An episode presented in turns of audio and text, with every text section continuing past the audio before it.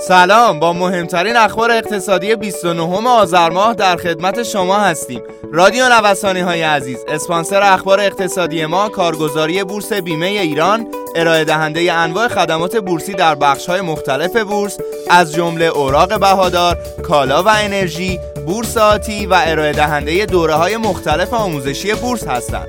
همراه ما باشید. بیشترین افت هفتگی بازارهای داخلی به نام بورس ثبت شد.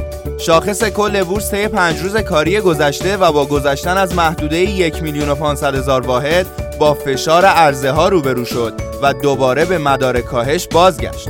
به گفته کارشناسان در هفته آتی نیز احتمال ادامه کاهش قیمت ها و با هدف شاخص یک میلیون و هزار واحد محتمل است.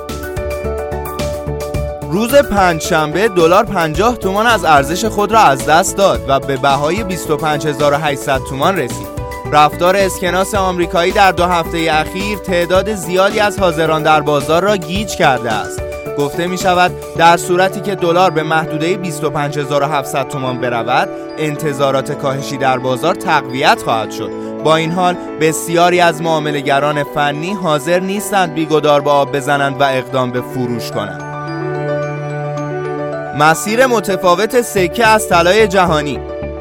قیمت طلا و سکه برخلاف رشد بازار جهانی آغاز هفته را با کانال 12 میلیون تومانی آغاز کرد اما توان باقی ماندن در این جایگاه را نداشت و در نهایت به 11 میلیون و 950 هزار تومان رسید. به گفته برخی تحلیلگران در صورتی که اونس طلا بالای محدوده 1880 دلار به کار خود پایان دهد جسارت سکه بازان در ابتدای هفته برای خرید بیشتر خواهد شد و ممکن است حتی فلز گرانبهای داخلی بار دیگر به بالای مرز 12 میلیون تومانی بازگردد. سپرده های بانکی 36 درصد افزایش یافت.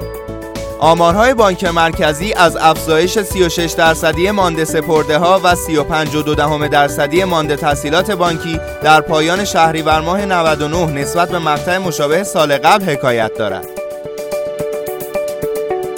افت 4 درصدی اوراق تحصیلات مسکن در یک هفته معاملات هفتگی اوراق تحصیلات مسکن روزهای سراسر منفی را پشت سر گذاشت بهای هر برگه از این اوراق که در آغاز هفته 57600 تومان خرید و فروش می‌شد در پایان هفته کاهش زیادی یافت و به قیمت 55400 تومان معامله شد که کاهش 4 درصدی را در هفته برای این نماد نشان می‌دهد. فصل جدید مبادلات بانکی میان ایران و ترکیه وزیر صنعت ایران از وزیر تجارت ترکیه خواست تا راهی برای استفاده کشورمان از منابع بانکی خود نزد بانک های ترکیه برای خرید کالای مورد نیاز به طور مستقیم و غیر مستقیم باز کند.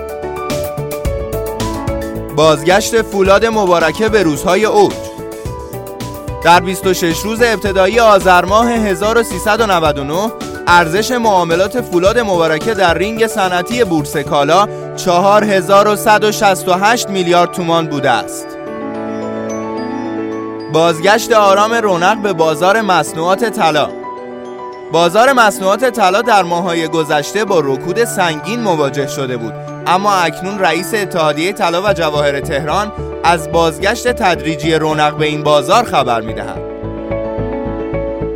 بازدهی 200 درصدی بیت کوین بر اساس گزارش CNBC روز پنجشنبه بیت کوین با رکوردی فراتر از 23 هزار دلار روبرو شد و قیمت ارز رمزنگاری شده در سال جاری بیش از سه برابر شد. خیلی ممنونم که امروز هم در بخش اخبار اقتصادی همراهمون بودید.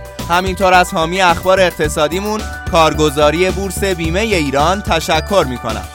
آدرس کارگزاری بورس بیمه ایران خیابان توحید میانی نبش مهداد شرقی مجتمع الهیه طبقه چهارم واحد پانزده و شماره تماسشون 0313 131 2194